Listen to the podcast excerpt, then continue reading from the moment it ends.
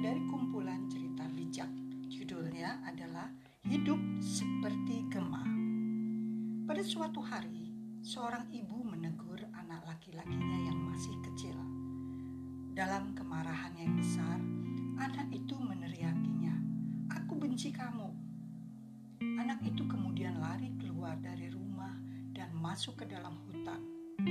Di sana ia berdiri di sebuah bukit dan berteriak, "Aku benci kamu, aku benci kamu, aku benci kamu."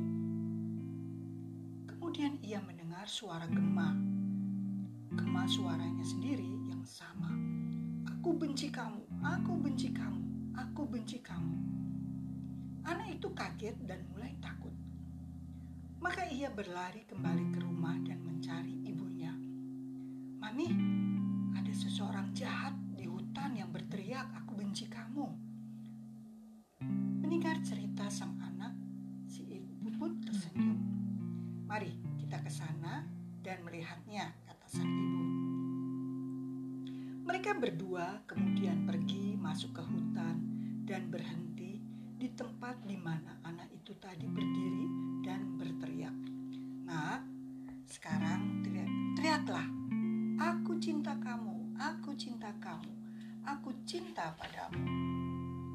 Setelah anak itu berteriak, terdengarlah suara yang sama, "Aku cinta padamu, aku cinta padamu, aku cinta padamu." "Kok bisa begitu, Mami?" tanya anak itu. "Itu namanya gema, Nak. Dinding batu di depan itu yang telah memantulkan suaramu tadi," jawab sang ibu. "Begitu juga hidup kita seperti gema. Kita menerima kembali apa yang telah kita berikan. Kalau kita mencintai, kita akan dicintai. Kalau kita membenci, kita juga akan dibenci." Ibu dan anak itu kemudian berpelukan. Terima kasih Anda sudah mendengarkan catatan harian Ati Margono.